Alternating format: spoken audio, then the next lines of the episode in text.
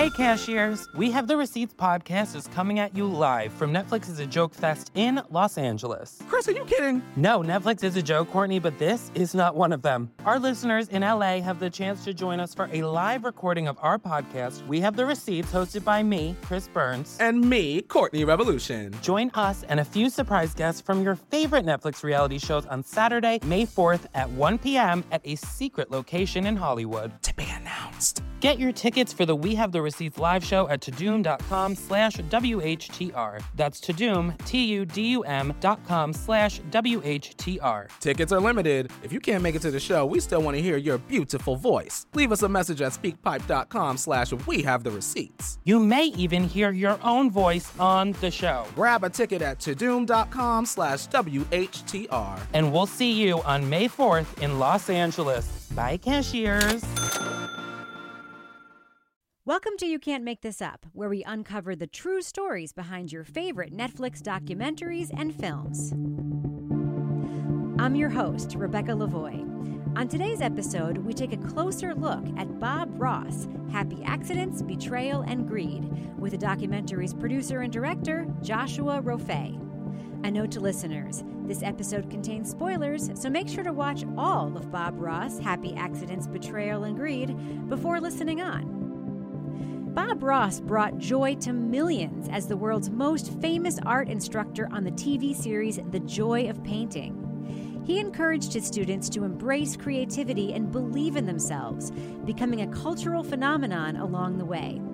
But beyond the iconic hair, soothing voice, and nostalgic paintings lies a mystery that many have yet to discover involving the artist's personal life and business empire. I've been wanting to get this story out for all these years. A long time.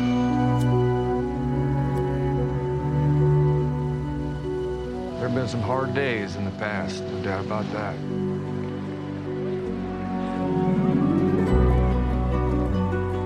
I tell you, the best mountain painter in this technique is probably my son, Steve. Boy, that rascal, whew, he can paint some mountains. Maybe we'll get him on here before the series is over. Of course, he never could tell anybody or anything about it. He was always pretty quiet about the whole thing. Joshua, welcome to You Can't Make This Up. Thank you for having me. So, Joshua, I would love for our audience to know about your background in filmmaking. You've made such a wide variety of documentaries. How did you get started?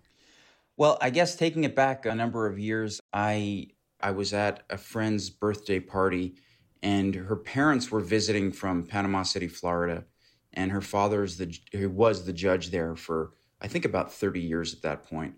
And I kind of spent the night just talking to him and asking him about his career. And one of the questions I asked him was, you know, what cases and trials have just stuck with you and haunted you? And he immediately said there was this one case. It was a fifteen-year-old girl who shot a cab driver in the back of the head, killing him. And it was an automatic life without parole sentence because she was convicted of first-degree murder, and first-degree murder carried a life without parole sentence regardless of age. And I could see that he he he struggled with whether or not that was uh, you know, the right thing to do from a sort of moralistic and humanistic standpoint. And in that moment, I literally knew that I was going to make a documentary about juvenile life without parole. Hmm. And so I Googled the words credit cards, and I now had a handful of credit cards that I could go start making a, making a doc with, um, you know, certainly having no idea what I was doing. But that was the beginning of doc filmmaking for me. And six years later, I, ha- I actually had a film called Lost for Life. It actually it used, it used to be on Netflix for, for a number of years. And it didn't tell the story of that case, but uh, it ended up being a handful of other juvenile life without parole cases. About ten years later or so, I made a series called Lorena that was about Lorena Bobbitt. And it was my attempt to recontextualize Lorena's story that really everybody had gotten so wrong. And then after that, I made a I made a doc series that also came out this year called Sasquatch, which was a very bizarre murder mystery. And now we're we're here talking about Bob Ross. You know, this is such an interesting subject because I'm not sure how old you are, but I am of the perfect age. I'm a Gen Xer to remember back when there were only like six television channels, and P B S was one of them, and Bob Ross was on a lot. It was like the kids' shows, and basically, and, and Bob Ross, and a bunch of like very boring documentaries. At least when you were a kid, they were boring. Um, and Bob Ross, when I was a kid, there was no nostalgia attached to Bob Ross. It was just like a painting show that you would just watch because it was on. When do you think Bob Ross turned from a thing that was on when we were kids to fill the time to this incredibly nostalgic thing and this nostalgic man and this nostalgic artful feeling that we look upon and remember with so much love and warmth? I think it happened in twenty fifteen. In twenty fifteen, Twitch, which is a streaming app, a streaming platform, they put his show on on a loop for about twenty-four hours, I think. And so all of a sudden you had all of these kids who had never heard of Bob Ross or seen him before. They had this introduction to him and immediately were just so taken by him. And then he was propelled forward by way of uh, GIFs or GIFs, I'm not sure how you say it, and memes. And I think it's so interesting that Bob's show is as lo-fi as it gets. And it was really the advent of these newer technologies as they relate to social media that took his uh, his being an icon to really a whole other level. Is that how you intersected with Bob, through digital media, or were you a fan before that? So I'm thirty-eight, and I think I just I would have just missed the boat, mm. you know, when I was a kid. But I couldn't tell you the exact moment I became aware of him. At some point in the last handful of years, I became aware of Bob Ross as just something that was part of the zeitgeist and just pop culture. I think a lot about his painting style and kind of the egalitarian nature of it. I mean, his whole thing was anyone can do it, right? Is that part of the appeal that, you know, he made these things that, you know, looked really complicated, but as we see in your film, what is it, Kathy Lee Gifford is able to, was it was it Regis? I don't remember. Was able to actually make something that looked a whole lot like his painting, and that's the whole idea, right? Anyone can do it, and if you mess up, it's no big deal. Is is is that part of the appeal, you think? Yeah, I, th- I think that um rarely do we have somebody who is a celebrity of sorts who willingly demystifies that thing that they're known for being great at.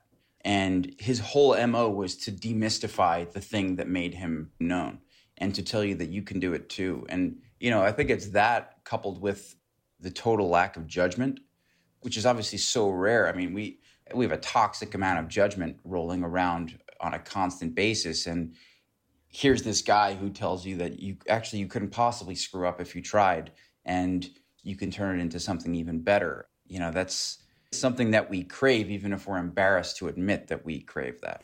Talk about the bravery component of it, too, because, you know, there's this scene in the film, and I remember this from watching the show, where he actually manages to create like a tremendous amount of tension in what otherwise could be described as a sort of like A S M R exercise or like hypnosis exercise, where like he's almost done and then suddenly puts like a giant black line down the front of the canvas and you think he's ruined it. I mean, like that creates suspense in his show in some way, right?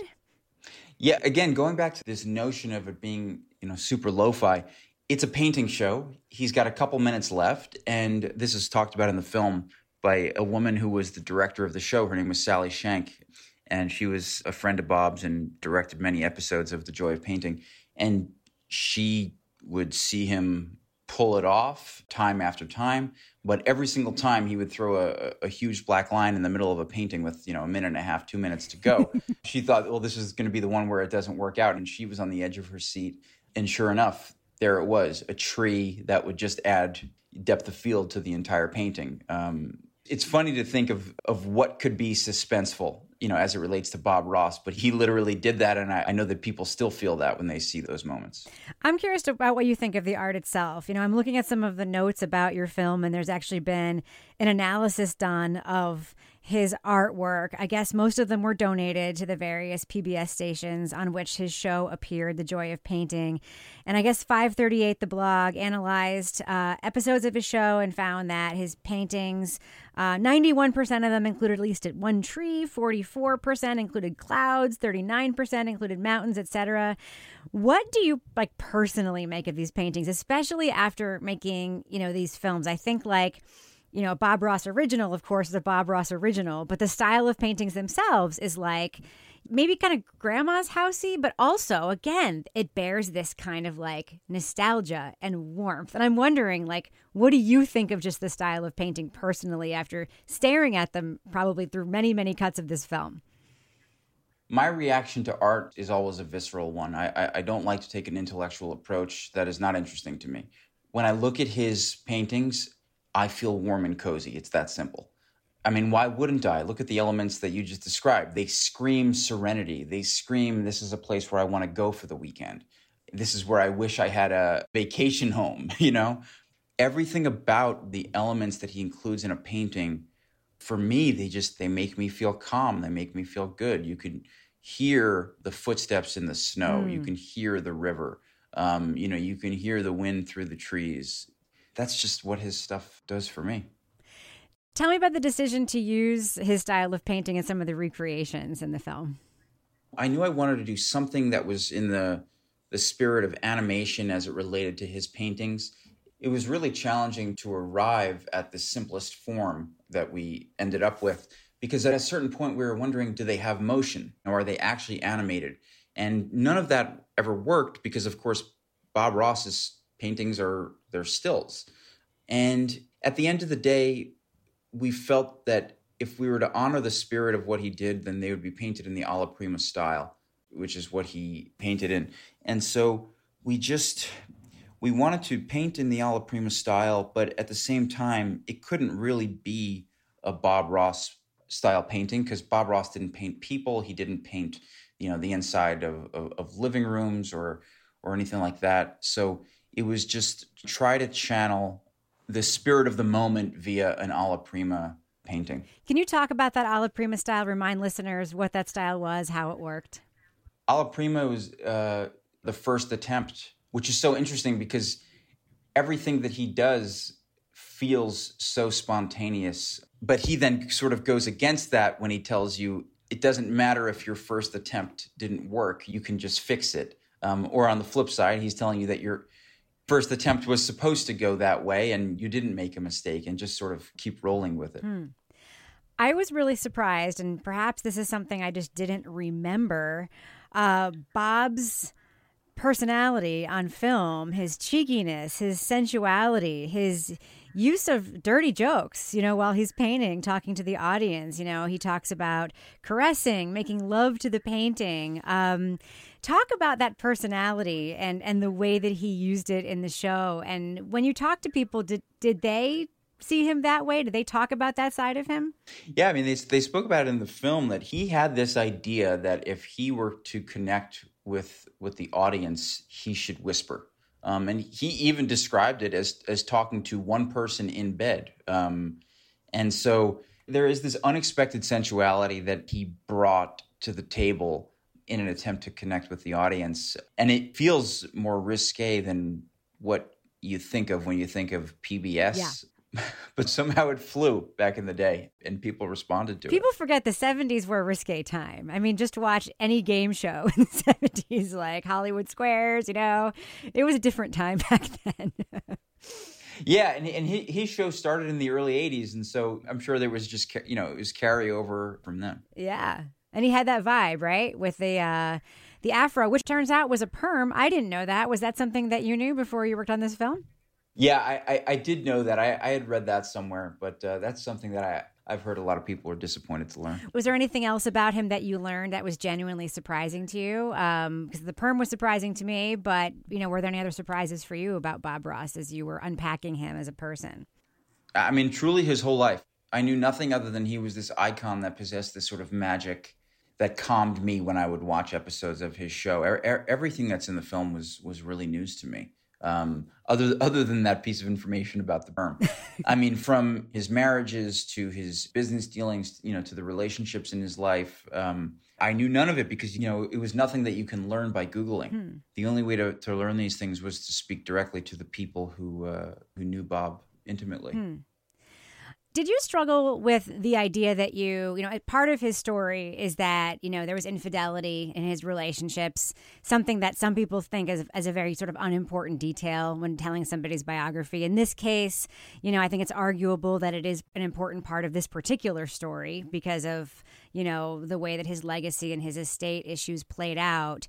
Did you struggle with how to tell that part of his story? Because, you know, it can be complicated and, and you don't want to make it like it's a crime, because it isn't a crime, but it is also part of the legacy, if that makes sense. Yeah, I, I don't like when I'm watching something and clearly um, any sort of controversial or questionable behavior by an icon is just sort of skipped past. Yeah. That's not an honest representation of a human. Even if somebody is an icon, they are a human being, and hu- human beings are obviously so deeply flawed and so regular and so remarkably unimpressive. um, I believe we're all disasters in, in one way or another. And learning that Bob Ross cheated on his wife and was having an affair, we had to include that, absolutely. It ended up perhaps uh, setting about, you know, the rocky relationship that was to follow years later. I, I thought it was a really important detail. I, I'm never interested in something that just presents somebody as this sort of demigod. Hmm. He was a regular human being and he had flaws. And I think if we were to represent his story honestly, then that should absolutely be included. Mm. Was it difficult getting like a lot of people to participate in this film, given like the issues surrounding the topic here, the legal issues? I mean, did you have interviewees back out? You know, are the people sort of afraid to talk on camera? Was that a challenge when we were making the film? It was really challenging. I mean, I remember when we were on our first shoot, there were people who had, after months of back and forth, had agreed to participate. And they were suddenly dropping out the night before their interview was scheduled, two nights before. Um, I, I've actually never had anything like it before when making a doc. And it was clear from the start, people were very upfront about being afraid to speak. That really, in many ways, is, is what made me really want to make the film. Why would you be afraid to speak about Bob Ross? And you're telling me that you loved him and that you miss him, but you're afraid of some sort of legal retaliation? I mean, that is so compelling. It really is compelling, especially given, you know, I'll tell you um, an anecdote from my own life. Last weekend was like a state fair and it took place in my town. And I went and there was one of those like fair carnival games where you like, you know, have a water pistol and you like shoot it into a clown's mouth and you win a stuffed animal if you win. One of the stuffed animals was a Bob Ross doll. And it was right after I had seen your film, right? Oh, wow. And I, of course, looked up and saw that was one of the prizes. And I saw the, you know, the tag on it, the brand tag. And I was like, I am looking at this completely differently now and having very different feelings about the whole thing. And it felt very charged. And I felt, I don't want to say like nervous, but I also felt like, you know, am I complicit if that's the one that I choose, if I'm the winner of this clown water pistol game? Is that what you wanted to happen to a viewer like me? Did you want me to view sort of the nostalgia-based merchandise around this man differently after having seen your film? I think you had the only fair response. How could you not? While I didn't set out to make a film that I hoped would elicit that reaction. Along the way, of course, I realized people are going to look at all of these little sort of tchotchkes and knickknacks totally differently after they see this movie, and and rightfully so. It's not just some straight-ahead thing. It is charged. What was it like spending so much time with Steve Ross? Steve's one of the most interesting doc subjects I've ever had the pleasure of, of being with. It's unbelievable what you can do with a big old two-inch brush if you'll just devote a little bit of time to practice. And it doesn't take a great deal. We get letters from people every day that have never painted, who are doing some of the most beautiful things. They've learned to create their own masterpieces. It's what makes all this worthwhile. The fact that people are doing this and enjoying a tremendous amount of success. All right. To me, the, the first step of accomplishing anything is to believe that you can do it. And I know you can do it. I can't imagine what it was like having a dad who was famous and then going through the tragedy of losing him to cancer, dealing with the legal back and forth over his estate, and also seeing the world at large blissfully uh, loving your father as this icon, but having no idea what the real story is and and what his struggles were. Um, he's so salt of the earth. And one of the things that I was really struck by was just the pain around the loss of Bob, around his death. That wound was still so raw. I wonder, I would I would have to think that it it's because he's he's so ubiquitous. I mean, for the rest of us, we lose people, and sure, there are reminders everywhere, but we don't literally see their face everywhere mm. constantly. When someone's an icon, they don't belong to us anymore. They're everybody's. And so I think that plays a role in in all of that too. And the name too, right? I mean, this is, it's not just his likeness and his face and his imagery that has been, you know, it's a brand that he's not allowed to have any part of, but it's also a name that he shares. Did you find yourself thinking about that? Like, like I did. I mean, the entire time watching him and seeing Steve Ross, Bob Ross's son, as the title under his, his, his face, I was just thinking, he shares this name that he can't legally use. I cannot even imagine the level of frustration around that. We obviously attempted to get to the core of that in the film, but nothing can replicate what somebody's real life experience is, obviously. It, it, it has to be really difficult. Hmm. I, I mean, I know it is. Obviously, you didn't have the participation of the Kowalskis in this film, but did you have your interview with them, like your imaginary, wishful interview with them written? Did you know what, like, the first question you would have asked them was? So my mentor when it comes to documentaries is somebody named Mark Jonathan Harris. He's a, an amazing filmmaker. He made a great film just a couple of years ago called Foster, about the foster care system in Los Angeles. He worked on this film with us, actually. And I remember years ago, I was going to do an interview with somebody on my first doc on Lost for Life. And he suggested, perhaps as a way to calm my nerves, I was I was young, I was in my twenties, and I was uh, I was trying to do this big interview for the piece. And he said, just start at the beginning. And so when I sit down with somebody, I don't necessarily even have a list of questions at all times. Um, I really just want to start at the beginning and, and have a conversation.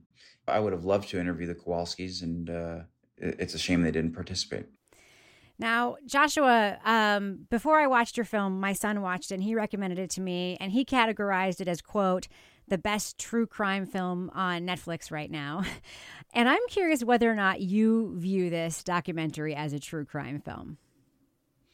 That is so interesting. Um, I don't view it that way, but I, I certainly see what he what he's saying. I, there is this very unexpected true crime element that emerges, for sure. Tell him thank you for saying the best. Appreciate that. Smart kid. But uh, I always thought of it as just a really sort of a dark human drama. In a, in a way, it's like uh, they call them a kitchen sink drama. Everything somehow revolves around the family and the friends and the people in the town, a tight-knit community where, where things go awry. I, th- I thought of it as one of those stories.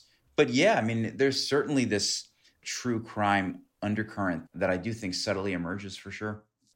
In another interview, you said that you thought Bob Ross was mysterious. I'm wondering what you found mysterious about him, and, and whether or not you still find him mysterious.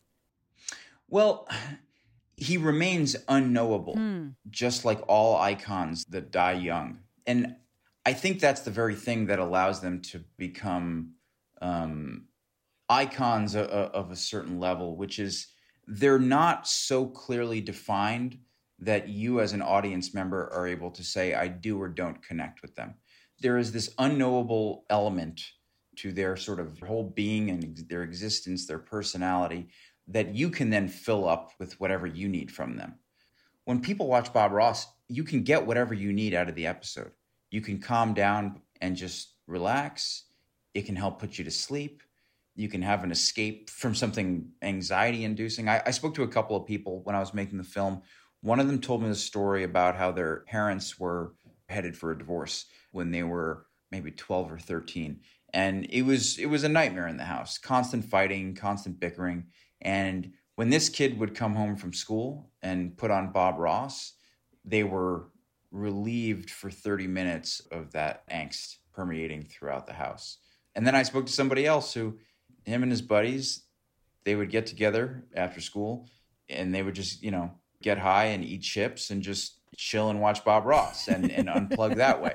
And so he could be whatever you whatever you need him to be. And I think that is something that all icons have in common. You can listen to the song when you're going through a breakup, or you can listen to the song when you're like running on the treadmill, and you can get whatever you need from it. I had to go to the emergency room because I was having problems with my pregnancy. My kidneys had stopped functioning. My liver had stopped functioning.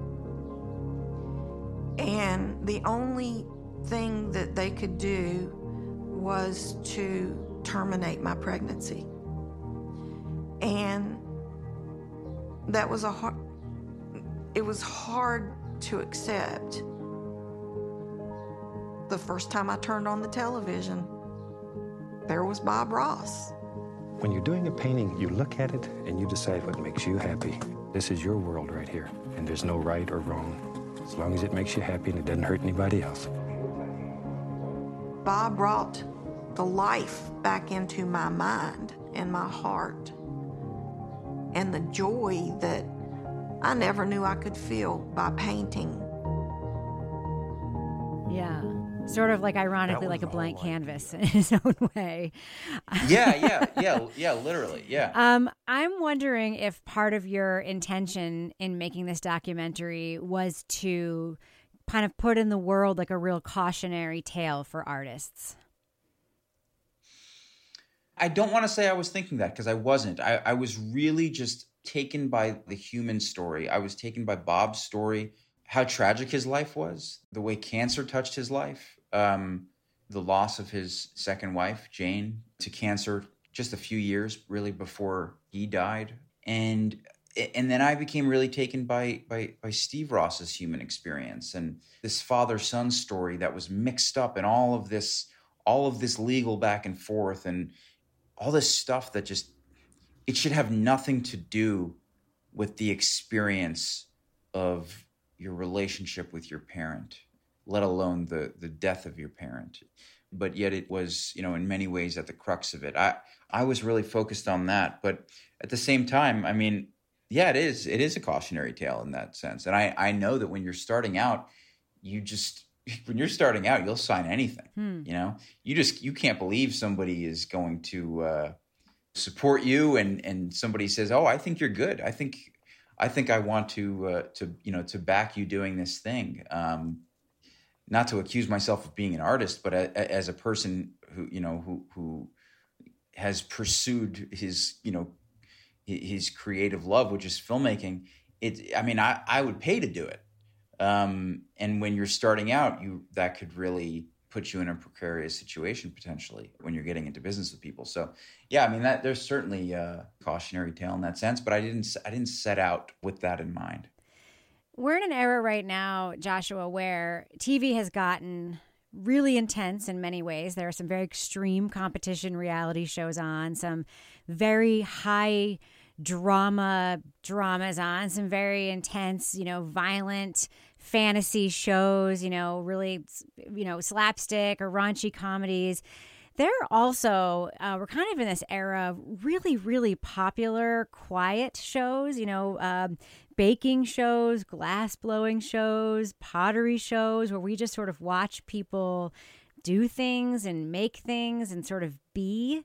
Do you think that Bob Ross would have a place on our screens today if he were doing what he were doing on television right now? Yes, I, I, and I, I think that that is exemplified by the fact that people are still seeking out his show, and they are watching it today. I mean, especially during the pandemic. I, there was an article a couple of months ago about how his show exploded even more. There's a need for escape, and that could come from some totally salacious uh, dating show. That could come from a true crime scripted series or doc series, or it could come from watching Bob Ross or, you know, the Great British Baking Show. It, it's like, depending on the moment, we need different forms of escape. And clearly there's still a real sort of need and desire for Bob Ross. Absolutely. Well, I'd recommend that people get their escape from Bob Ross, Happy Accidents, Betrayal, and Greed. It's a great documentary. Joshua, thank you so much for talking with me about it. Oh, thank you for having me. I appreciate it. That's it for this week's episode. Thanks again to director and producer Joshua Rofe. For more of my takes, check out my other podcast, Crime Writers On. Each week on that show, we break down the latest in true crime documentaries, films, podcasts, and pop culture. If you like You Can't Make This Up, please rate and review this show and share it with friends. You can find us on Apple Podcasts, Stitcher, Google Play, Spotify, and wherever else you get your podcasts. And make sure to subscribe to the show to stay tuned for all new episodes. You Can't Make This Up is a production of Netflix. Special thanks to Stephanie DeLeon Sick. Our music is by Hansdale Sue, and our producer is Shayna Deloria. I'm Rebecca Lavoie. Thanks so much for listening.